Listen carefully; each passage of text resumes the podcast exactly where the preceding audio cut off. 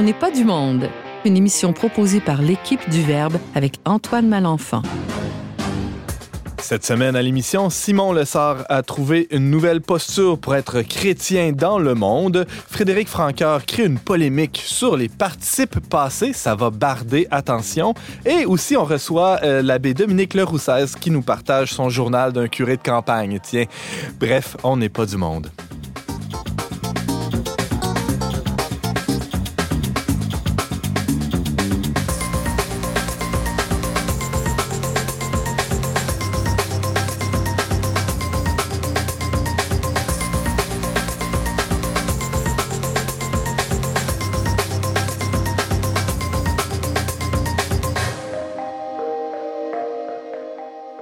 Bonjour à tous, bienvenue à votre magazine culturel catholique. Ici votre animateur Antoine Malenfant, je suis aussi rédacteur en chef pour Le Verbe Média. Si vous voulez en savoir davantage sur cette patente, cette drôle de bébite qu'est Le Verbe, allez sur le vous allez tout voir, tout savoir. Et euh, ben, aujourd'hui à l'émission, je suis accompagné euh, d'une belle tablée de chroniqueurs et d'invités. À commencer par Madame. Bonjour, Frédéric Francard. Salut. Bonjour, allô. Euh, toi, tu avais euh, envie cette semaine de, de, de, de, faire de la boxe avec, avec l'équipe dont on n'est pas du monde? Je à avoir un auditoire 100% d'accord avec moi. Je suis déstabilisée, mais oui, on va boxer. Je suis bien armée. Qu'est-ce que, de quoi tu vas nous parler? Du participe passé avec avoir, ce petit, cette petite bête-là que tout le monde euh, semble beaucoup aimer quand elle est en voie d'extinction. Donc, on va parler de l'accord, du participe passé avec avoir et de la potentielle règle pour le réformer. Aïe, aïe, aïe. Non, c'est sûr que ça va être une des émissions les plus controversées et polémiques qu'on a, fait en quatre ah, C'est sûr, ça ne sera pas la première là, dans le Québec. oubliez les débats théologiques sur le filio, euh, filioque, ou je ne sais pas trop comment on appelle ça. Là, on est, on est vraiment ailleurs. C'est normal parce que, petite parenthèse, la langue, c'est une question d'identité avant tout. Alors, c'est mhm. normal. Ça va brasser. Euh, alors, restez à l'écoute si vous voulez voir euh, les micros volés, les, les crayons, les papiers, tout ça. ça va être bon. Moi, c'est drôle, je me sens pas du tout identifié au participes passés. Ah, c'est bien quand même, parce qu'il y en a qui se sentent comme soulevés là, sur les réseaux sociaux. Alors, tu es dans l'équipe à Frédéric, si je comprends bien. Pas nécessairement. Non, non. Juste que ça fait pas partie de la construction de mon identité. La voix que vous entendez, c'est celle de James Langlois, euh, fidèle collaborateur On n'est pas du monde et même, euh, je dirais, maestro de l'émission. Salut, euh, James. Salut, Antoine. On va en profiter aujourd'hui pour saluer deux personnes qui nous écoutent attentivement. D'abord, sœur Sarah McDonald, une Augustine et qui est abonné à notre balado, paraît-il. Puis aussi l'abbé Benoît Boily, un prêtre euh, très vieux, on peut Très bon, très bon. Très, sage. Très sage, euh, qui, qui j'imagine nous écoute par la voix des, des, ondes plutôt que par balado, mais peut-être que c'est un peu juste de ça. Qui était sur notre conseil d'administration. C'est vrai. Euh, j'en profite pour ouais, rappeler aux auditeurs que moi, je ne reçois pas beaucoup de courriels. Les gens ne ah écrivent pas beaucoup. Non, non. On peut toujours écrire à l'équipe euh, onpdm le Si vous avez des commentaires, des suggestions, réagir aux chroniques, c'est bienvenu. je, veux, je veux vous lire. Pour, euh, pour, pour, ceux qui ne euh, sont pas dans le même bureau, bureau que James, euh, c'est-à-dire tous les autres autour de la table sauf moi, James est souvent à tourner en rond dans le bureau, à attendre les courriels des auditeurs dont n'est pas du monde. Alors, épargnez-nous ça, s'il vous plaît. écrivez en, grand nombre à onpdm, à, C'est plus toi qui passes du temps sur tes courriels habituellement. Il y a Simon Lessard aussi qui est avec nous aujourd'hui. Bonjour Simon. Bonjour Antoine. Simon, euh, toi, tu n'es pas dans la polémique. Euh, en tout cas, peut-être que, ah, peut-être plus que, vous ça pensez, va brasser. c'est ça. Mhm. Euh, tu nous présentes une façon d'être dans le monde mais pas du monde ou quelque chose quelque comme chose ça. comme ça. il y a quelques années, il y a eu l'essai de Rob Dreher aux États-Unis qui s'appelait l'option bénédictine ou en français on l'a traduit le pari bénédictin. Donc comment être chrétien dans un monde qui ne l'est plus?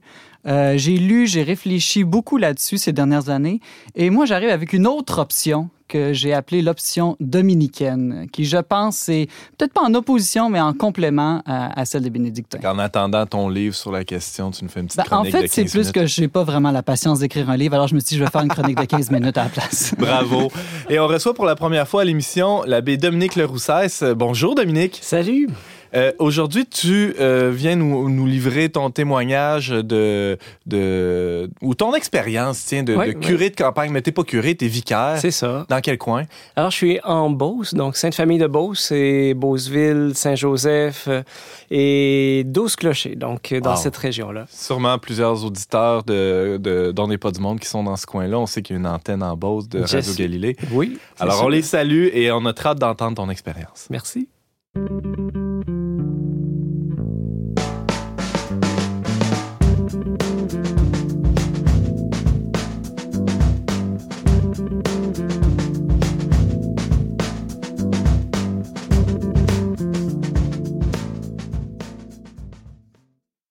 Il y a environ euh, un siècle de cela, l'auteur Georges Bernanos écrivait le journal d'un curé de campagne. Et, euh, on a eu envie à l'émission euh, d'inviter un curé de campagne qui n'est pas curé, mais bon, on ne s'ostinera pas sur les mots, un prêtre de campagne, euh, tout simplement pour, pour un peu démystifier c'est quoi que ça fait un, prêtre, spécialement en milieu rural? Et ben, pour en parler, quelqu'un qui a vraiment les deux pieds dans les champs, et non dans le chat. Dominique Leroussès, bonjour. Salut, bonjour. Prêtre euh, diocésain du diocèse de Québec.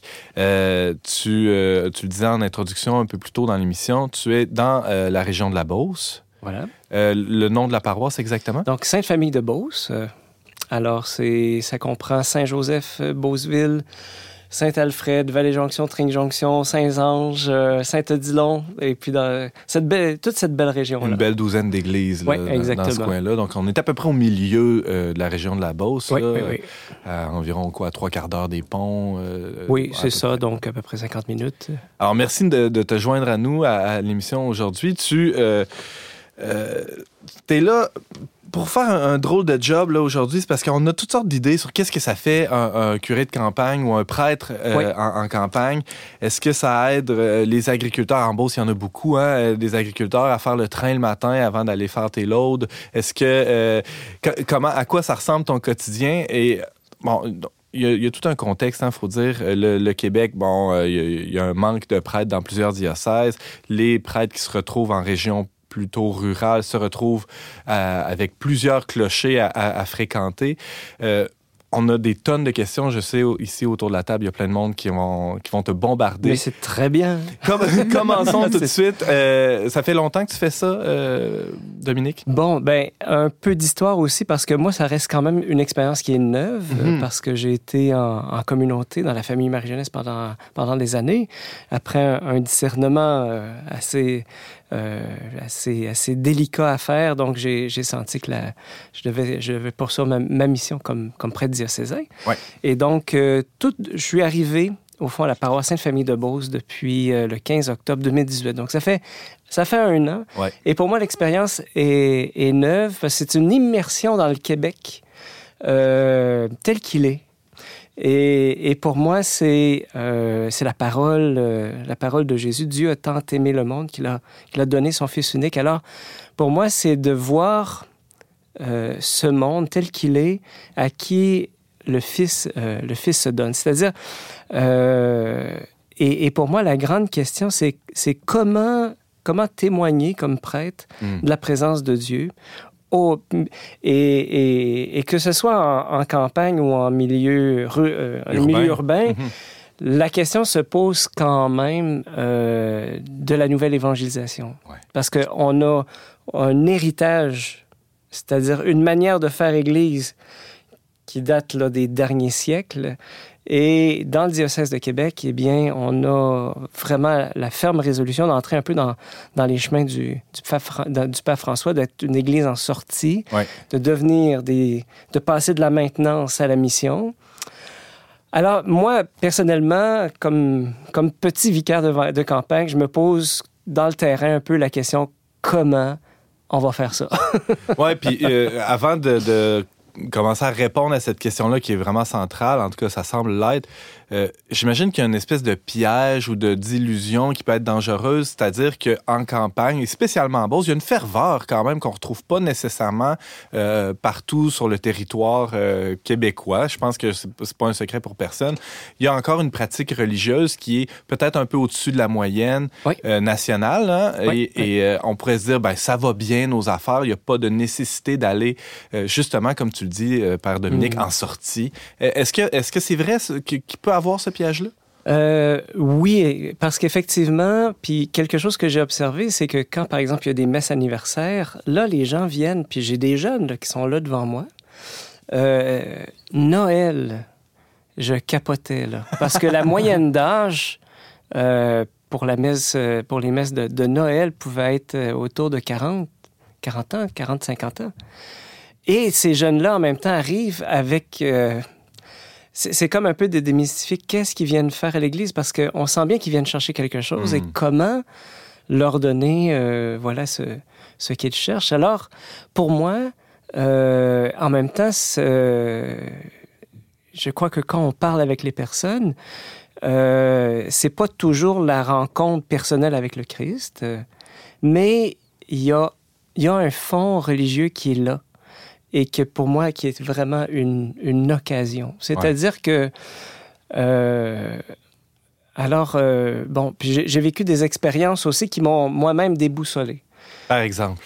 Alors, euh, pour moi, mon, mon premier baptême, dans le sens que j'arrivais pour, pour faire le baptême de l'enfant, puis euh, bon, euh, les parents avaient été préparés par d'autres catéchètes. Donc, moi, j'arrivais comme prêtre pour faire le baptême, tout simplement. Mhm. Donc, je l'ai rencontré, au fond, pour la première fois. Et, bon, tout naïvement, je dis, ben, bon, qu'est-ce qui vous amène à, faire baptiser l'enfant? Ah, ben, c'est pour qu'il puisse se marier plus tard. Et puis. Euh, c'est beau l'authenticité. C'est ça. Plutôt euh, pragmatique, oui. Oui, c'est ça. C'est dans le sens que, ben, on, lui fait faire les étapes normales pour qu'il puisse euh, devenir parrain, puis devenir. OK. bon, puis, qu'est-ce que. Avec Dieu, comme, genre, comment ça va? en passant. Et puis, ben, à quoi, à quoi vous croyez? Ah, il y, a une force supérieure, quelque, part. J'ai dit, OK. Et là, de, puis là, moi, j'étais un peu, je me sentais un peu coincé parce que j'aurais voulu comme continuer dans la conversation informelle, tu sais. Mm-hmm. Euh, pour pouvoir euh, aller sonder, au fond, quel, est... Euh, parce que moi, j'aime beaucoup ça. J'aime mm. beaucoup parler du, du, sens à la vie, de qu'est-ce qu'il y a. Puis, bon, tu sais, j'aime beaucoup le dialogue, puis, puis j'aime... Je, prends les gens, tu sais, chaque, chacun a droit au cheminement. Sauf qu'avec la forme imposée Là, la liturgie est enclenchée, ouais, c'est ça. c'est comme, je sais pas si vous vous rappelez, dans, dans, dans Charlie Brown, là, il y a le le, On a un fan de Charlie Brown autour de la table. James Langlois. fait que moi, j'avais vraiment l'impression d'être... C'est le professeur, je pense, qui, qui parlait comme ça. En fait, tous les adultes. C'est ça, tous les adultes qui parlent de même. Fait que, puis là, je voyais ces jeunes-là, tu sais, qui, attendaient finalement que je sois fini. Je pense que j'aurais pu parler des extraterrestres ou des dinosaures. Euh, ça la même chose. Tu sais, il aurait attendu que j'aille terminer poliment, tu sais, pour... Euh, et qu'on verse de l'eau sur le front du bébé. Puis, euh, et c'est là que moi, je... Après, j'ai eu une, vraiment une... au, au, sein de mon identité comme prêtre, je disais, OK, moi, je suis prêtre. mon, ma passion, c'est le Christ, c'est de le transmettre. Et, et, là, j'étais comme, je devais comme officier une genre de, un, genre de rituel. Hmm. Et, et, comment rejoindre le cœur de, de ces, de ces gens-là? Alors ça, j'ai été ébranlé. J'ai même écrit au cardinal, euh, cardinal Lacroix. J'ai dit, qu'est-ce qu'on fait avec ça? tout ça, c'est nouveau pour moi. bon, le jeune prêtre qui vit son premier baptême. Exactement. Mais en même temps, en même temps j'avais un grand amour pour, pour ces jeunes-là. Ben Puis en même temps, je, prenais conscience aussi de mes raideurs, de mes préconçus. Je me disais, écoute, là, il y a un minimum à avoir. Mm. Puis au fond, euh, tu sais, il y a eu tout un cheminement pour accepter, OK, que, bon, ben les jeunes sont là et que je dois me creuser la tête, puis surtout euh, implorer l'Esprit Saint, savoir comment faire. Et je dirais qu'à un moment donné, dans mon cheminement, j'ai comme réalisé, OK, la célébration des sacrements, mariage, funérailles, euh, baptême euh, et même les messes du dimanche, ce sont des lieux sacramentels, mais qu'il y a une bonne partie des personnes, euh, au fond, qui sont, qui sont en situation de première annonce. Alors, puis j'ai pris un peu le, conseil du père James Mallon de Halifax, là, qui est au, où est-ce qu'il disait annoncer le kérigme à chaque à toutes les occasions. À toutes les occasions. Mm. À toutes les occasions, c'est. Le, le kering mettant cette annonce de Jésus sauveur. C'est ça. Euh, de, Christ est mort pour tes péchés, il est ressuscité pour toi, il reviendra, puis euh, tu peux avoir une relation personnelle avec lui. Simon Lessard. Comment on fait quand on est en campagne puis qu'on doit s'occuper de 10, 20, 30 clochers? Pour avoir le temps, justement, parce que ça demande du temps à annoncer le caring, il faut devenir ami avec les gens, il faut prendre des cafés. Euh, si vous êtes des distributeurs de sacrements toujours sur la route, euh, est-ce qu'on devrait pas, moi, je vis en ville, c'est un peu différent, mais est-ce qu'on devrait pas faire le sacrifice et fermer beaucoup de clochers pour avoir une vraie, un lieu central vraiment vivant, une communauté vivante plutôt que plein de petites églises mortes. Mais je sais que là, il y a des gens qui vont hurler en m'écoutant parce que toute leur vie de village est associée à leur clocher. Hmm. C'est là qu'ils se sont fait, qui ont baptisé leurs enfants, qui se sont mariés, qui ont enterré leur époux, leur épouse. Mais en tout cas, je me pose la question, comment ne pas être juste, euh, justement, quelqu'un toujours sur la route qui n'a jamais le temps d'être avec les gens? C'est clair. Ben, euh, bon, moi, je suis de, de naturel à, changer les choses, puis rapidement. Mais j'ai vraiment senti en arrivant en paroisse que la sagesse était d'écouter et de prendre les choses telles qu'elles sont de ressentir au fond de moi l'écartèlement du territoire, l'écartèlement de là où est-ce que se trouvent les gens, et, pour moi, euh, ça a été, au fond, une... Euh, je vais répondre à ta question bien concrètement, mais je te, je te, je te, je te réponds en fonction aussi du cheminement personnel que j'ai fait. Euh, j'ai senti, tu sais, il y a une, petite, une phrase de la petite Thérèse que j'aime tellement. Quand j'ai compris qu'il ne m'était, qu'il m'était impossible de rien faire par moi-même, j'ai compris que l'unique essentiel était de m'unir à Jésus, que le reste me serait donné par surcroît. Hmm. Dans le sens que pour moi, la situation m'a vraiment forcé à, à, dire, bon, OK, Seigneur, j'ai 45 ans, euh, je suis prête, je, OK, mais en même temps, je... je que savoir ce que je fais, tu sais mieux que moi, alors conduis-moi. Conduis-moi. Et... Euh, ça tombe bien, tu es souvent sur la route. exactement, exactement. J'ai, Et donc, je peux faire 40 je peux faire 40 km pour aller célébrer une messe ou euh, faire. Alors, ce que j'ai pris l'option, au fond, que euh, à chaque fois que j'allais quelque part, que je tissais des liens avec des personnes, ben c'est avec ces personnes-là que j'allais nourrir et continuer. Euh, quand j'avais écrit au cardinal, euh, je disais, ben, ça n'a pas d'allure. Je vois les, le couple qui vient faire baptiser ses, enfants, je le vois une seule fois au moment du baptême, puis après, c'est, c'est fini. Tu sais, il m'avait beaucoup interpellé à garder les liens. Hmm. Alors, euh, donc, c'est l'option que j'ai essayé de prendre, c'est-à-dire que les personnes que le Seigneur met sur ma route, j'essaie de garder les liens. J'essaye. Ça ne marche pas toujours, mais euh, bon, euh, par la grâce de Dieu, je suis un prêtre un peu techno, fait que je reste à, fond sur les, médias sociaux, sur les sur Messenger. Euh, les, les, jeunes couples sont souvent étonnés que je célèbre un mariage avec un iPad, euh, que je fasse un, je fasse, j'écrive toute la, célébration sur un Google document que je partage avec eux ils sont là, ils, me regardent, euh, sachant pas trop, trop quoi penser. Alors bon, ben ça, j'avoue que j'avoue que c'est une aide. Puis je garde les liens, puis je leur dis, écoutez, si je passe, euh, je pourrais-tu venir prendre un café, etc. Puis euh, je pense que c'est, après, c'est le principe de Jean-Paul II, ben, c'est que là où il y a de la fécondité, c'est là qu'il faut mettre, mettre notre temps. Uh-huh. Alors, le conclusion, le territoire est trop large pour pouvoir continuer de faire les choses d'une manière industrielle.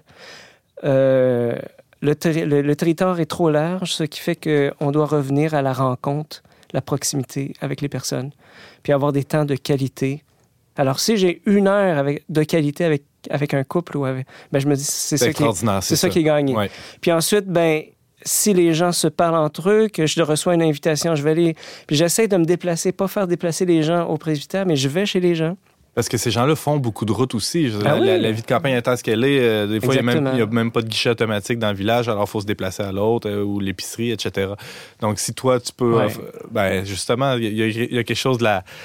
Euh, du sacrifice aussi, c'est-à-dire que tu prends de, ton mm. temps beaucoup, j'imagine, pour faire ces déplacements-là. Oui, puis c'est un, choix. C'est un choix. Pour moi, bon, j'ai fait un doctorat sur la, rencontre avec l'altérité, tu sais.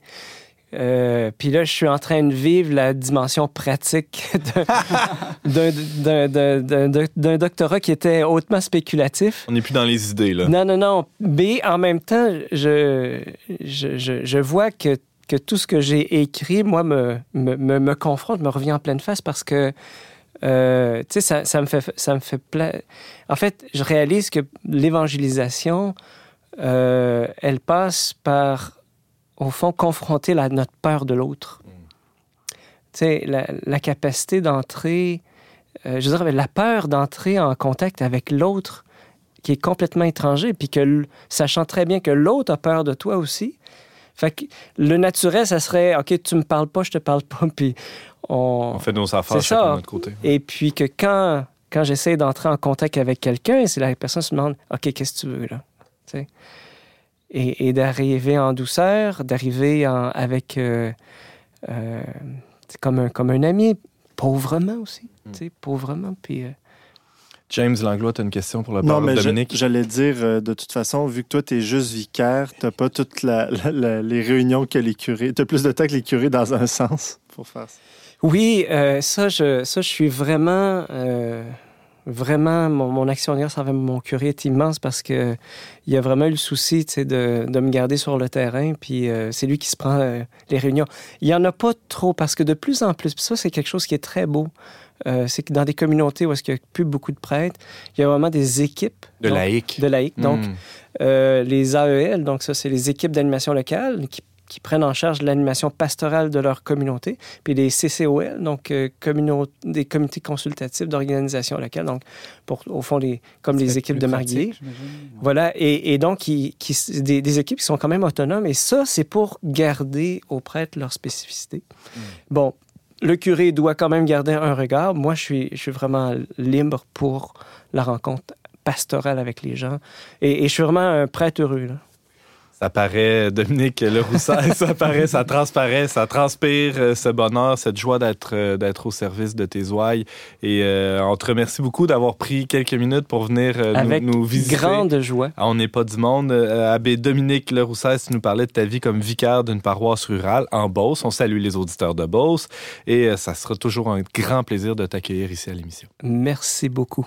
Merci à toi.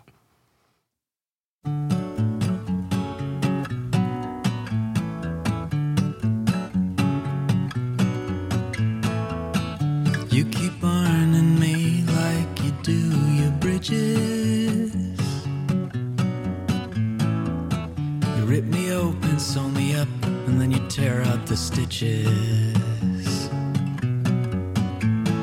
I don't want to know what happens when you go.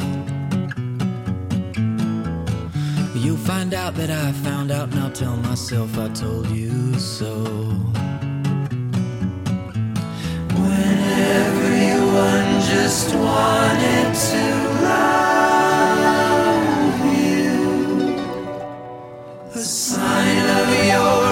respect, an ounce of truth. Now everyone just wants to cut you loose, to stop and lick their wounds. It's late at night and I shouldn't be, but I call you from the city. Say where you are, it's nice and bright, and I should come, but I'm so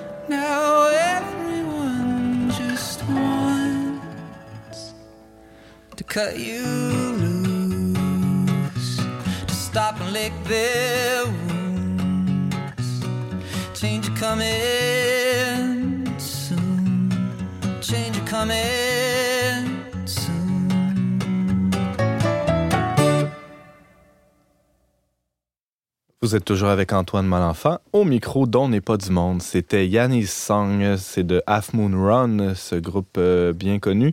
Et euh, c'est tiré de leur euh, tout récent album A Blemish in the Great Light. C'est sorti le 1er novembre dernier. En 2017, l'auteur euh, orthodoxe Rod Dreher publiait L'option bénédictine. Euh, C'était un livre qui avait fait couler beaucoup d'encre dans la, la cathosphère, dans la christianosphère, on pourrait dire aussi plus largement. Et on avait même reçu à l'émission On n'est pas du monde Francis Denis qui l'avait lu, qui était venu en discuter avec nous. Euh, mais ce livre-là avait plusieurs euh, bons côtés, plusieurs aspects bénéfiques, euh, plusieurs bonnes idées, mais Simon Lessard a eu envie d'aller un petit peu plus loin ou de proposer peut-être quelque chose de complémentaire à l'option bénédictine. Simon Lessard, salut. Allô Antoine? Toi, tu fais jamais les choses comme euh, les autres. Hein? Tu as envie d'aller plus loin, de faire autrement, de, pousser euh, ailleurs? Ben, moi, j'aime bien innover. Ah, c'est ça. Euh, mon, petit côté moderne, peut-être. petit côté responsable de l'innovation au verbe. Ouais. Cet essai-là, c'est de Rob Dreher. C'est très important. Écoute, le New York Times me dit que c'est l'essai religieux le plus important à discuter de toute la décennie. Aïe, aïe, aïe. Donc, c'est pas rien. C'est évidemment plus présent dans le monde anglo-saxon. Euh, mais résumé en une phrase, là, son pari bénédictin, c'est une stratégie inspirée de la règle de Saint Benoît pour vivre euh, en chrétien dans un monde qui ne l'est plus.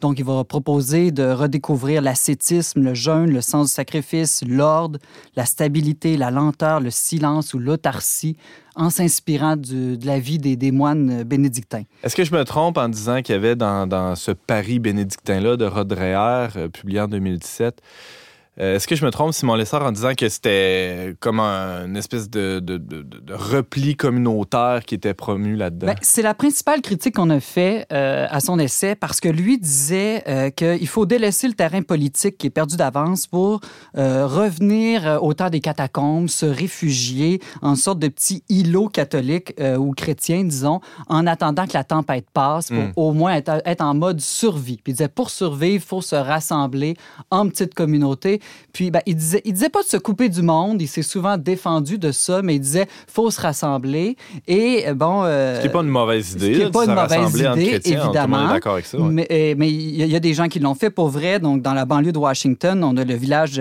Hyattsville, qui est devenu une sorte de petit village chrétien où on peut penser au Canada comme Bermuda, autour de Madonna House, qui est devenu aussi un, hameau un peu où il y a beaucoup de catholiques qui se sont réfugiés mm-hmm. ensemble en Ontario. En France, récemment, il y a l'école de Bénisson-Dieu, qui est devenu une sorte de petit village de familles catholiques qui se sont réunies ensemble. Souvent, c'est dans l'optique d'avoir une bonne école, puis un bon voisinage, etc. Toutes des choses qu'on souhaite, évidemment, mais euh, est-ce que ça, répond vraiment à l'appel euh, des chrétiens qui est celui de de sortir, d'évangéliser, d'annoncer le, Christ à toutes les, à tous les âges, à tous les lieux, à toutes les générations. Ben, c'est ça un peu la question. Si le monde d'aujourd'hui est déchristianisé, est-ce que notre action ne devrait pas plutôt être de relancer la mission plutôt que de se replier, disons, en ghetto catholique pour prendre une expression euh, péjorative? Mm-hmm. Le Christ, lui, c'est pas protégé du monde, il s'est exposé au monde. Donc, je dis pas d'exposer nos jeunes enfants au péché, là, c'est pas ça que je dis. Mais je dis qu'il faut trouver une manière de vivre qui permette à la fois de protéger sa foi, oui, mais aussi de la propager en même temps. Euh, Apprendre une nouvelle Pentecôte? Ben, une nouvelle Pentecôte, oui. Et, euh, j'ai rien contre l'idéal bénédictin. On a besoin de cette sagesse et de cette spiritualité-là dans notre Église et dans le monde. Mais les bénédictins, après tout, ce sont des moines et non des missionnaires. Donc, ce sont souvent les monastères des lieux où les missionnaires, justement, vont aller se ressourcer. C'est ce qui est important. Oui. Qu'est-ce que tu proposes alors? Alors, moi, mon, ma thèse là, que je veux euh, défendre avec vous et discuter avec vous aujourd'hui. 10 minutes bien C'est de s'inspirer davantage de la spiritualité dominicaine. Euh, je pense que les dominicains, c'était d'abord des frères prêcheurs. Donc, toute leur vie, leurs règles, leur manière de vivre est axée euh, dans l'idée d'imiter la vie des apôtres pour la mission. Et donc, je pense qu'en s'inspirant du charisme dominicain, on peut découvrir une posture chrétienne idéale euh, pour notre temps. On a des exemples de ça, dans, justement, dans notre génération, de, cette, option-là bénédictine, euh, dominicaine plutôt? Bien, je pense que oui. Si on regarde les mouvements qui fonctionnent le mieux en ce moment, euh, ce sont souvent justement des mouvements en ville. Euh, je pense au chemin catéchuménal, à la communauté de l'Emmanuel, la fraternité Saint-Pierre, la famille Myriam, d'autres choses comme ça. C'est-à-dire des, des communautés qui rassemblent plusieurs états de vie et qui, la plupart du temps, sont en ville et qui ont une forte dimension missionnaire. Donc, ces communautés-là ne prétendent pas tous s'inspirer euh, de la spiritualité dominicaine. Ben non, pas toutes. Mais elles ont toutes sans peut-être s'en rendre compte, quelque chose de proche avec ce que les grands ordres mendiants vivaient au 13e siècle. Donc, être dans les villes, être missionnaire et regrouper plusieurs états de vie euh, euh, sous un même chapeau, euh, si je peux dire. Ouais. Tu viens d'évoquer le, Moyen Âge. qu'est-ce qu'il y avait de, qu'est-ce qu'il y avait d'inspirant justement si on retourne là, au 12e, 13e, 14e siècle? Bien, c'est qu'au 13e siècle, là, justement, il y avait une sorte de crise en Europe. Il y avait beaucoup, bon, à l'époque, on appelait ça les hérétiques, toutes sortes de sectes il y avait une des malcommodes. Là. Exactement. Et les grands ordres mendiants, dont les dominicains, les franciscains, on peut penser aussi aux servites, aux carmes, sont arrivés avec un élan missionnaire dans l'idée d'imiter euh, ce qu'on appelait la vie apostolique, donc revenir euh, au tout, tout, tout début euh, de l'Église. À la différence des moines qui sont nés davantage au désert, on le sait, en réaction souvent à la christianisation de l'Empire romain, où là, on a senti une baisse de ferveur, mais pas une déchristianisation. Les moines, ils sont apparus surtout pour susciter la ferveur chez des gens déjà chrétiens, alors que les frères mendiants, dominicains, franciscains, sont apparus davantage dans un monde qui avait tendance à se déchristianiser. Voilà pourquoi je pense que cette spiritualité-là est peut-être encore plus ajustée à notre époque. Euh, tu l'as déjà dit depuis le début de, depuis le début de ta chronique, je te le disais. Euh, les dominicains, c'est des frères prêcheurs. Qu'est-ce qu'on entend par là, Simon Lessard? Mais on entend que leur but, c'est d'aller vraiment euh, rejoindre la personne qui peut être loin de Dieu, loin de l'Église, d'annoncer la bonne nouvelle, ce que le Père Dominique nous partageait cette semaine, d'annoncer le kering, le béaba de la foi, ne pas prendre pour acquis que les gens connaissent déjà euh, ces choses-là. C'est pour ça qu'il s'appelle Dominique. Bonjour Dominique. Salut. L'option dominicaine, tu es d'accord avec ça, toi? Ben écoute, euh, moi j'étais avec, avec François Prou mm-hmm. quand, quand, il était en, on était dans la même paroisse. Puis on délirait ensemble quand, on allait à une messe. il était en stage, là, il va être bientôt ordonné. Euh, et c'est fou comment on se disait, avec les, territoires, avec le territoire qu'on a à couvrir, on se disait, euh, que quand les gens nous voient ensemble, ça, ça, les réjouit énormément. Puis on allait des fois dans les restaurants, on allait euh, dans des maisons, on allait... Et à un moment donné, on a comme pris conscience qu'en fait, c'est la forme de vie apostolique. On était deux. Mm-hmm. Le binôme, là, ouais. C'est ça, le binôme ensemble. Puis on, on allait chez JP, là, que, on est allé manger une poutine à un moment donné, puis on était les deux euh, après la messe, puis les gens venaient nous parler, puis rapidement, les, les, questions des gens arrivaient. Puis, puis ça nous permettait à la fois d'être présent, puis de répondre aux questions. Puis, euh, puis je, pense beaucoup que euh, ce qui touchait à l'époque de Saint-Dominique, c'était la proximité. Parce que qu'est-ce qui faisait que les Cathares, ils étaient très populaires, ils vivaient pauvrement, ils allaient deux par deux, puis ils étaient proches du peuple? Puis à un moment donné, euh, Saint-Dominique s'est dit, OK, mais ils sont crédibles auprès du peuple parce qu'ils sont proches. Exactement. Donc, tu as nommé plusieurs éléments de la spiritualité dominicaine qui, je pense, sont bons pour aujourd'hui. La pauvreté. Donc, c'était des frères mendiants. Mm-hmm. On sait que des fois, les monastères ont tendance à, être tellement bons dans l'autarcie que... Ça fonctionne, là. il y a des greniers, puis un petit peu d'accumulation. Non, mais c'est pas, pas tous les monastères qui sont comme ça. Mais en tout cas, il y a certainement un, un accent très, très fort sur la pauvreté chez les dominicains, les franciscains, et ça touche les gens. Et le pape François le fait lui-même, dit ça nous prend une église pauvre pour les pauvres pour la nouvelle évangélisation. Voilà. Autre chose que tu as mentionné, l'itinérance. Hein, C'était des frères qu'on appelait itinérants. Donc, euh, à la différence des bénédictins qui font un vœu de stabilité, eux font, on pourrait dire, un vœu de mobilité, d'être toujours disponible pour la mission, changer de communauté, se promener sur les routes, toujours deux par deux, comme tu l'as mentionné. Mhm. Leur spiritualité met une grande emphase sur la fraternité. Hein, ils conçoivent la charité comme une amitié, se faire proche de l'autre. Donc, tous des éléments que tu as expérimentés toi-même, comme tu nous le partages euh, dans ton là, l'option euh, dominicaine à, la façon euh, Dominique Le Rousset, ça se vit en en milieu rural, mais généralement, les dominicains sont assez forts en, milieu urbain. Généralement, c'est plus en ville. Et bon, évidemment, il faut que le Christ soit proclamé partout. Mais je pense qu'on peut pas se Même cacher... en banlieue, là, entre les deux, entre le rural et l'urbain. Ouais. Aussi, oui, oui, oui. Euh, le- quand le christianisme redevient minoritaire, le mouvement naturel dans toutes les époques de l'histoire de l'Église, c'est que les renouveaux vont commencer en ville. Pourquoi? Simplement parce qu'il y a plus de monde en ville. C'est plus facile de se rassembler, plus facile de trouver du travail aussi euh, pour, euh, pour les dans, les, dans les communautés. Aussi, en ville, il y a des foyers intellectuels. Donc, quand on est minoritaire, être chrétien, ça veut dire être à contre-courant de l'idéologie, des opinions à la mode. Donc, c'est important d'avoir des gens qui sont des penseurs, qui sont capables d'expliquer pourquoi on pense différemment euh, des autres. On sait que les dominicains, c'est une spiritualité aussi où l'étude est importante, l'intelligence la foi, l'harmonisation de foi et raison. Or, les chrétiens d'aujourd'hui et de demain ont besoin d'être très bien formés, à la fois pour expliquer et pour défendre euh, leur foi aussi. Serait-ce la renaissance de l'apologétique euh, à suivre, en tout cas, avec, avec cette option dominicaine-là? euh, on, on peut parier là-dessus. C'est c'est d'ailleurs un beau pari. Euh, il y a aussi euh, une, une différence euh, qu'on pourrait qualifier d'esthétique, mais c'est bien plus que ça. Euh, la, la couleur des habits n'est pas la même chez les bénédictins et chez les dominicains. Ben, Je veux pas partir d'une querelle. Non, là, non, non, non, non. Comme j'ai dit, tous les charismes sont bons euh, Le dans blanc l'Église, et mais le noir. oui, le blanc et le noir. Pam. Mais c'est pas, c'est- c'est quand même un signe. Je veux dire, être en noir, c'est davantage euh, un signe de pénitence. Et la pénitence, on en a besoin aussi euh, dans une spiritualité équilibrée. Les dominicains sont en blanc. Mais je pense que c'est le signe aussi de différentes théologies. Quand on est missionnaire, on annonce une bonne nouvelle. Donc, euh, on sait aussi que le grand penseur derrière la, la spiritualité dominicaine, c'est saint Thomas d'Aquin.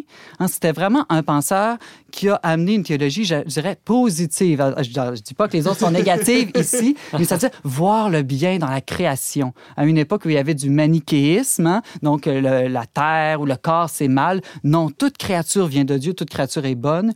Une morale centrée moins sur la règle et la loi, plus sur la vertu, sur les dons du Saint-Esprit. Une annonce, euh, une spiritualité, je dirais, de la lumière et de la parole, une spiritualité du dialogue. Euh, moi, par, exemple, je peux vous dire aussi que les, euh, le fait de porter un habit blanc, c'est très important aussi pour évangéliser le monde euh, musulman. Chez les musulmans, le blanc est une couleur très, très positive. Donc, c'est un plus aussi euh, Mm. euh, de, de ce point de vue-là. Le, le mot de la fin, Simon, il te reste une petite minute euh, pour peut-être ramasser un peu tout ça. L'option dominicaine, tu résumerais ça comment? Ben, je résumerais ça euh, en disant qu'il faut revenir au temps apostolique, tout simplement. Dans le fond, quel était le temps où la société n'était pas chrétienne? C'est le temps des apôtres, c'est le temps des actes des apôtres, un temps de ferveur, d'Esprit Saint, de mission. Donc voilà ce qu'au 13e siècle, l'Église a fait, revenir. Et voilà, je pense que ce qu'il faut faire, nous aussi, s'inspirer des actes des apôtres. Je pense que c'est euh, c'est le livre à méditer constamment aujourd'hui. L'invitation est lancée. Simon Lessard, tu nous présentais euh, un peu un complément à l'option bénédictine, c'est-à-dire ton option dominicaine. Et on avait aussi la joie d'entendre un peu le père Dominique Leroussès qui, qui est venu mettre son, grain de sel euh, dans la discussion. Merci à tous les deux. Merci à toi, Simon. Merci beaucoup, Antoine.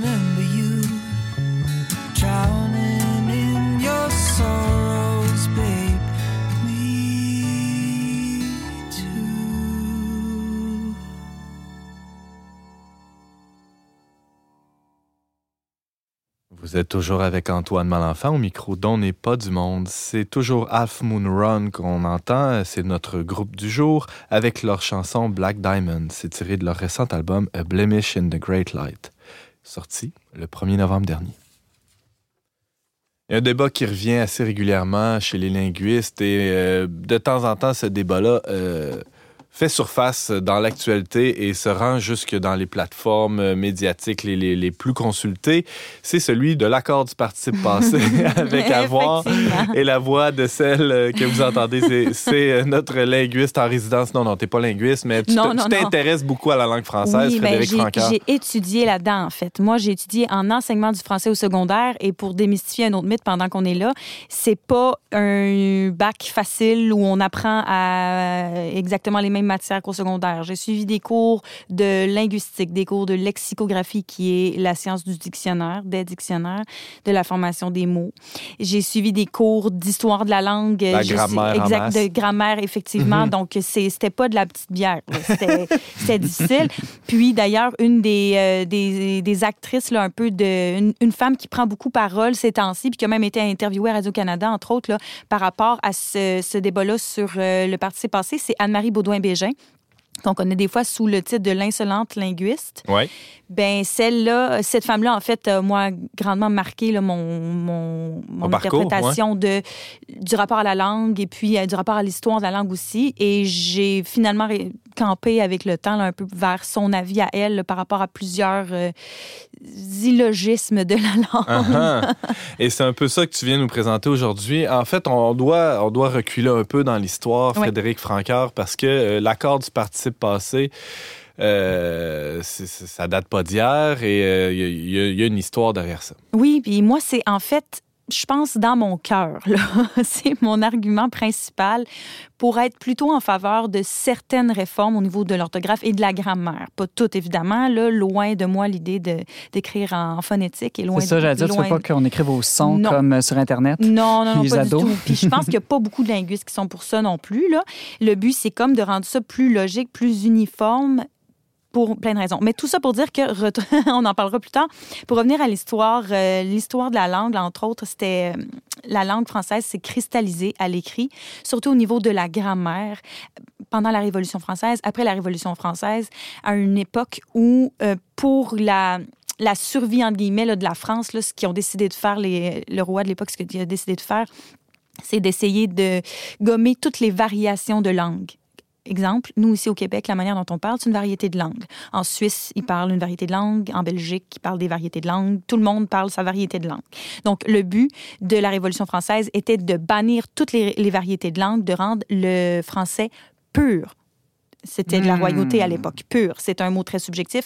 Pur, uniforme et très, très. Euh, Qu'est-ce qu'ils disent ici? Homogène. Oui, ouais, c'est ça. ça. pur, éloquent, capable de traiter les arts et les sciences. C'était le but de l'Académie française.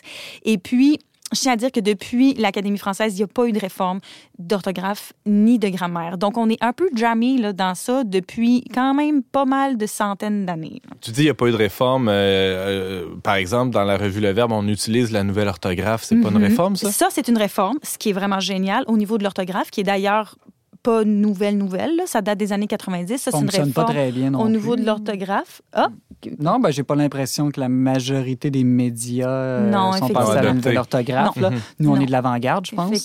Tu es venu nous en parler, il me Oui, semble, une oui, saison oui. précédente. ouais. Oui, oui, ça fait quelques années déjà. Donc, euh, il y a eu ça, mais au niveau de la grammaire, là, on est bien, on est bien jamais là, depuis plusieurs années. Est-ce que jamais est un nouveau mot de- accepté par l'Académie française? Euh, oui, comme cheval. là. Non, Ouais. c'est pas vrai. C'est pas vrai. c'est vraiment pas vrai. Mais moi, je suis plutôt pour ça, en fait. On a tr- très bien compris mon biais parce que, euh, par exemple, euh, les hispanophones, les Espagnols, eux, ont des réformes euh, de langue plusieurs fois par décennie. La dernière information que j'avais, c'est que c'était aux trois ans. Donc, ils sont quand même... ils sont encore, euh, ils sont quand même très brillants. là. Je veux Donc, dire, les francophones, on serait très peu, là. conservateurs de ce oui, point de vue-là. Oui, oui, ils suivent euh, vraiment l'usage de la langue. Alors, qu'est-ce qui est proposé, euh, Frédéric Franqueur, concernant spécialement le, le- le participe passé? C'est, qu'est-ce qui est demandé par j- les, les- certains linguistes, dont euh, Anne-Marie Baudouin-Bégin, dont tu parlais un peu plus tôt? Ben, la réforme proposée, c'est évidemment le participe passé avec S s'accorde toujours avec le sujet du verbe. Mais ce qui est proposé, c'est que le participe passé avec avoir reste toujours invariable. Parce que dans la majorité des cas, en fait, quand le complément d'objet direct ou peu importe quel complément est après, ben, c'est invariable. Donne-nous un exemple. Euh, J'ai mangé une pomme. Le participe passé manger est invariable parce que le complément direct, pomme, est placé après. OK, le problème, c'est quand il est placé avant, et là, ça vient euh, bousiller la règle. Exactement. Puis je tiens quand même à rappeler ici, là, je les ai imprimés. Dans ma mémoire, il y avait sept règles de l'accord du participe passé avec l'auxiliaire avoir. Ce- Cependant, j'en ai trouvé seulement six sur le, site de la bande de, de dépannage linguistique. Il y en a six. On pense qu'il y en a une règle de l'accord du participe passé avec avoir, mais il y en a six différentes, dont les deux dernières qui, moi, me dépassent depuis des années, que je trouve d'un ridicule. Alors, le participe passé suivi d'un infinitif sous-entendu s'accorde parfois, parfois ne s'accorde pas. Le participe passé suivi d'un infinitif s'accorde parfois, parfois ne s'accorde pas. Ça dépend de quoi? De la pression atmosphérique cette journée-là? Mais c'est ou- parfois, on peut pas faire de faute. C'est quand la Lune est en cancer, là, je ne sais trop. Là. Mais tu sais, ici, on a, par exemple, pour que le participe passé suivi d'un infinitif sous-entendu s'accorde, c'est toujours la bande de dépannage linguistique. Ici, là, moi, j'ai fait aucun effort. Isabelle récoltait les fleurs qu'elle avait voulu. Alors, à ce moment-là, on accorde voulu avec les fleurs. Par Mais- contre, il sera invariable si on dit elle a donné à son personnel toute l'information qu'elle a voulu. Alors là, ici, c'est invariable parce qu'on on sous-entend qu'elle a voulu donner l'information personnelle. Le- l'in- le- L'infinitif euh, donné qui aurait été placé Exactement. après, mais qui est sous-entendu dans la phrase. Et là, il y a sûrement beaucoup d'auditeurs qui sont complètement perdus dans, dans notre discussion. Oui, puis- Il faut reculer encore une fois, faire un pas de, de- de recul. Euh, Frédéric Francard, ces règles-là, elles sont apparues, tu l'as dit, ben, dans une volonté d'homogénéiser la langue, mais c'est- elles sont apparues de manière arbitraire. Mais Elles- oui, c'est ça qui est encore plus difficile. Puis à travers les années, on n'est pas Il n'y a aucune premiers, logique derrière ça. Non, là, ben, en fait, il y en a une, là, sauf que c'est une logique erronée. C'est le, le poète Clément Marot, il y a des années et des années de ça, là, où, justement dans le temps de l'Académie, au des débuts de l'Académie française, là, au 18e siècle. Il s'est inspiré de la règle d'accord du participe passé en italien. Il s'est inspiré de ça, je dis bien ici, il s'est inspiré, mais il n'a pas compris cette règle-là. Parce que encore aujourd'hui et depuis tout le temps, le participe passé en italien ne s'accorde pas. Donc, c'est une erreur. Puis par la suite, il y a beaucoup de gens, dont les frères Becherel, si vous voulez, j'ai un extrait délicieux, en 1852, qui ont décidé de, qui n'ont pas décidé, mais qui ont dénoncé cette règle-là qui était trop difficile à comprendre, trop illogique, trop euh, éparpillée un peu partout. Les frères Becherel parlent de principes absurdes qui disent que ça, ça a été euh, inculqué soit par élégance, soit par brièveté ou par toute autre cause. Ils sont vraiment euh, assez virulents là, dans leur... euh, Mais l'élégance, c'est pas une, une bonne raison, ça, de conserver une règle, parce que justement, par, par esthétisme, par, euh, par tradition aussi, il y, y a des bonnes raisons de garder des choses qui nous paraissent absurdes ou bizarres ou mal comprises. Mais euh, est-ce est-ce que. Euh, Est-ce que parce que c'est difficile, Frédéric Francoeur, on devrait euh, changer la règle? Est-ce que la difficulté est, une raison suffisante pour changer la règle? En fait, j'y pense beaucoup à ça depuis parce que un petit coup hors onde, nous avons discuté. Oui, ça a brassé tantôt là, avant l'émission. je m'attendais vraiment à ce que ça soit pire en onde.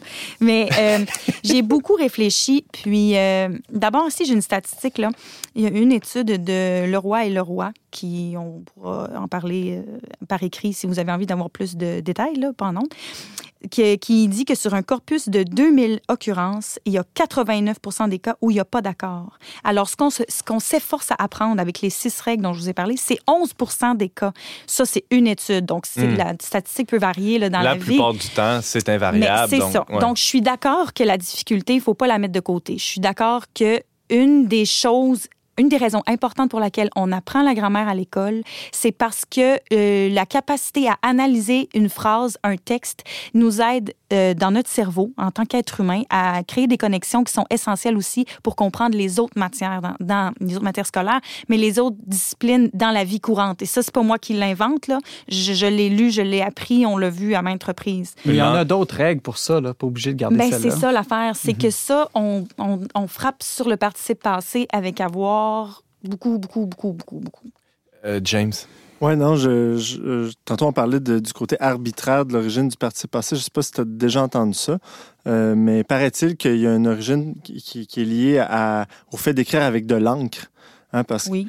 Tu as déjà entendu ça? Parce que, dépendant de la règle accordée avec avoir, on est, celui qui écrivait avec de l'encre et une plume était obligé de revenir pour regarder son complément. Donc, il se tachait la manche. Fait que. C'est très avec être, il se tâche pas la manche, je comprends pas. Mais non, parce qu'avec être, euh, ça s'accorde de te, te mettre Je sais pas.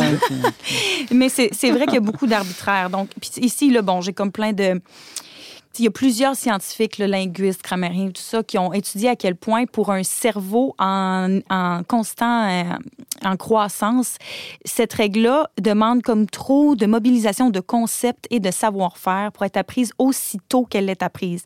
Donc moi, dans ce que j'ai lu, euh, par rapport à certains, de certains scientifiques, une solution qui semble être proposée, c'est d'apprendre le participe passé, les règles euh, comme plus spécifiques, plus tard. Hmm. Fait que sans nécessairement l'abolir, pour garder justement ce côté-là un peu challengeant de la langue qui nous aide à développer des connexions dans notre cerveau, puis à comprendre aussi notre langue, parce que plus tu as de savoir sur ta langue, puis plus évidemment tu la, tu la maîtrises bien. Puis ça, c'est... Même si tu es mécanicien, là, moi, je me suis souvent fait dire en stade, oui, mais moi, si je veux être mécanicien, même si tu es mécanicien, être capable de t'exprimer correctement, c'est qu'un plus. Là. Mm-hmm, on s'entend là-dessus. Alors, ce qui est proposé, une, une des une des alternatives, ça serait justement cette voie médiane-là, ça serait de la conserver, mais de la prendre un peu plus tard, genre au secondaire. Oui, exactement. Non, moi, je suis pas d'accord avec ça. Puis de le garder invariable avant. Fait que ça serait. Simon est plutôt pour l'abolition complète. l'abolition totale. De toute façon, c'est surtout les autres cas là, plus rares. Là, quand mm. on les applique, les gens les connaissent tellement pas qu'ils pensent mm. qu'on a fait une faute. Mm, exact. Puis euh, les, les, profs passent trop de temps à enseigner ça, alors qu'il y a d'autres choses à enseigner en français plus importantes. Mais moi, la question. Il faudrait juste enseigner les choses faciles, Simon Lessard. Non, non, il y a d'autres choses belles et difficiles aussi dans notre langue. Celle-là est absurde. Moi, je suis, je contre l'absurde. Mais moi, la question essentielle, je me pose, c'est que s'ils changent, là, puis ils font la réforme, est-ce que je vais pouvoir voir mes notes de bulletin de primaire et secondaire révisées? Définitivement. Parce que mes notes de français étaient vraiment trop basses à cause de mes fautes avec ça. Puis moi, j'exige qu'on révise mes bulletins de primaire. Grâce à ça, là. Oui, oui, tout à fait, tout à fait. Mais non, mon mais estime de moi a été diminuée à cause de cette règle Je pense que tu pourrais poursuivre l'Académie française bon, oui, euh, je, suis tout à fait d'accord. Je ne serai pas tout seul. On va faire un recours collectif. Simon, il y a une crotte sur le cœur, évidemment. James, toi aussi? Non, j'allais dire, dans le fond, on voit que son opinion est causée par tout son côté affectif. Il y a une blessure. Ouais, c'est ça. Il y a une blessure. Mais oui, ah, mais moi, j'ai vu ça sur les réseaux sociaux. Ça, ça m'a beaucoup. Euh, on voit que les gens euh, sont très, très. C'est sûr que ça soulève des passions. C'est notre émotif. langue. Ben oui, c'est ça. C'est sûr que ça soulève des passions. Puis, tu sais, ces gens-là qui se sont fait frapper ses doigts à coups de règle par les sœurs, puis qui les ont mhm. appris leur partie de passé, c'est sûr que pour eux, c'est encore plus difficile. J'ai lu une, une euh, station de Marie-Eva de Villers, qui est l'auteur du multidictionnaire, qui est un ouvrage très controversé dans le domaine la, Non, pas du tout. Ben oui. Euh, moi, oui, je l'ai lu dans le journal qu'elle est en faveur. moi aussi. Euh, moi, j'ai pas lu ça, mais si elle est en faveur, elle a changé là, maintenant. là, mhm. mais elle disait on touche à un élément qui n'est pas seulement linguistique, c'est culturel, c'est sacré. L'orthographe, quand on l'a apprise, écoutez bien, quand on l'a apprise, on ne veut pas perdre ce privilège qu'on a sur les personnes. Ça, c'est Si du mauvais traditionnalisme. ça, c'est être figé dans le passé. C'est pas ça la tradition. James? Non, mais elle, ce que, moi, je pense que foncièrement, ce que, ce que j'ai cru comprendre, c'est qu'elle est pour, mais elle a peur de la polémique que ça Ah, crée. d'accord. justement. Excellent, Mais excellent. moi, j'émets une hypothèse. Je pense que les Québécois, entre autres, on est très puristes par rapport à ces choses-là parce qu'on a tellement fait de la langue une part de notre identité qu'à la mo- au moindre changement, on prend ça comme une attaque personnelle. Je suis pas sûr Peut-être. que les Français et les Espagnols ils réagissent de la même Peut-être, manière. c'est c'est très, très possible. Que, que d'hypothèses ici, mais en tout cas, euh, une chose est sûre, c'est que Frédéric a réussi à soulever les passions autour du participe passé, un sujet qui paraît pas si sexy, mais finalement qui vient nous toucher oui. profondément, hein, jusque dans notre petite enfance, ce pauvre Simon. Bon, je vous demande pardon. On en reparlera, Simon. C'est bien correct. Euh, merci, Frédéric Francard, Ben, d'avoir euh, d'avoir mis ça sur la table. Euh, tu nous parlais de la proposition de réforme pour les participes passés accordés avec avoir. Et voilà. Euh, bon, euh, tu, tu- tu milites pour euh, qu'il soit invariable toujours, hein, tu- avec sa pancarte dans le studio. On peut t'entendre à cette émission habituelle, euh, habituellement, mais tu nous parles pas toujours de participes passés. Dieu Non, merci. non, des fois, c'est plus le fun. merci, Frédéric.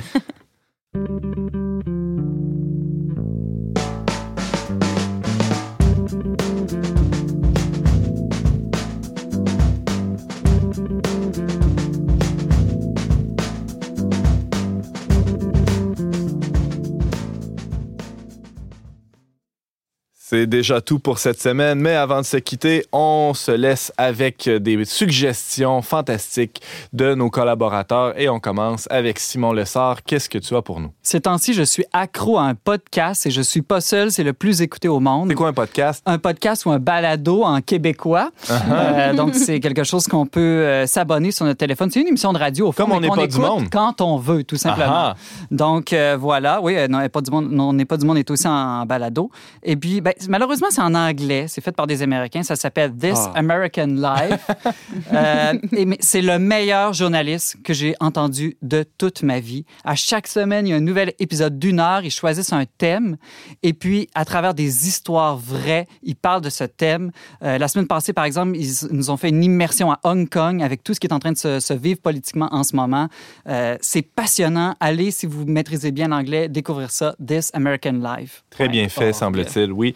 Euh, Frédéric Franqueur, une Oui. proposition pour nous. On parlait de l'identité euh, que, que- qui est fortement imprégnée à la langue, surtout avec James dans les dernières minutes. Et puis, moi, une chose qui m'a vraiment marqué à travers mon parcours universitaire, euh, grâce à plusieurs enseignants que je, que je remercie, qui m'écoutent sûrement pas. La- Alors, euh, notre, notre amie l'insolente linguiste Anne-Marie Baudouin-Bégin a publié trois ouvrages, dont un qui s'appelle La langue rapaillée, combattre l'insécurité linguistique des Québécois. Alors, euh, c'est un ouvrage que je n'ai pas lu, mais j'ai eu cette enseignante en cours, alors je ne peux que me douter de ce que ce livre contient, et ça ne peut que nous aider à nous sentir bien et bon, et comme si on parle pas si mal que ça finalement. Mhm. Je sais qu'on va avoir beaucoup de courriels pour ce- cette chronique-là. onpdm verbe.com. N'hésitez pas à nous écrire. James, avant de se quitter, une petite suggestion. Ben, Vous avez entendu aujourd'hui les, les pistes euh, de- du dernier album de Half Moon Run, hein, qui est tout chaud, qui est sorti le 1er novembre. 1er novembre, là, ça a été une journée de, de- de sortie musicale très importante. là. Effectivement. Trois artistes montréalais, dont on, on vous reparlera plus tard, mais parmi ceux-ci, il y avait Half Moon Run, c'était leur troisième album. C'est un groupe qui pas, sont pas tous originaires de Montréal, là, mais ils sont basés à Montréal. Puis c'était leur troisième album, un album assez éclectique, là, plusieurs, euh, plusieurs styles. hein. Ce qu'on a entendu aujourd'hui, euh, ça, ça, ça ressemblait beaucoup à de la chansonnette, le rock euh, des années 70, mais il y a des choses euh, beaucoup plus expérimentales aussi sur, sur l'album, même du piano, beaucoup plus de piano dans cet album-là. C'est, à découvrir. Ça s'intitule A Blemish in the Great Light. C'est sorti le 1er novembre dernier euh, par le groupe Half Moon Run. Cette semaine, à l'émission, on recevait l'abbé Dominique Leroussaise qui revenait sur son expérience comme vicaire de campagne. On discutait avec Simon Lessard du Paris dominicain, une espèce de complément au Paris bénédictin de Rod Dreher. Et on discutait aussi avec Frédéric Francoeur, ça a brassé pas mal, euh, de la réforme du participe passé, de son accord ou pas, euh, selon, euh, selon les allégeances. Merci beaucoup d'avoir été avec nous, chers auditeurs. Vous pouvez réécouter nos émissions sur toutes les bonnes plateformes de balado diffusion On se retrouve la semaine prochaine, même heure, même antenne, pour un autre magazine dont n'est pas du monde. Aux choix musicaux, James Langlois, à la réalisation technique Yannick Caron, à l'animation Antoine Malenfant. Cette émission a été enregistrée dans les studios de Radio Galilée. Et on remercie le Fonds Roland Leclerc pour son soutien financier.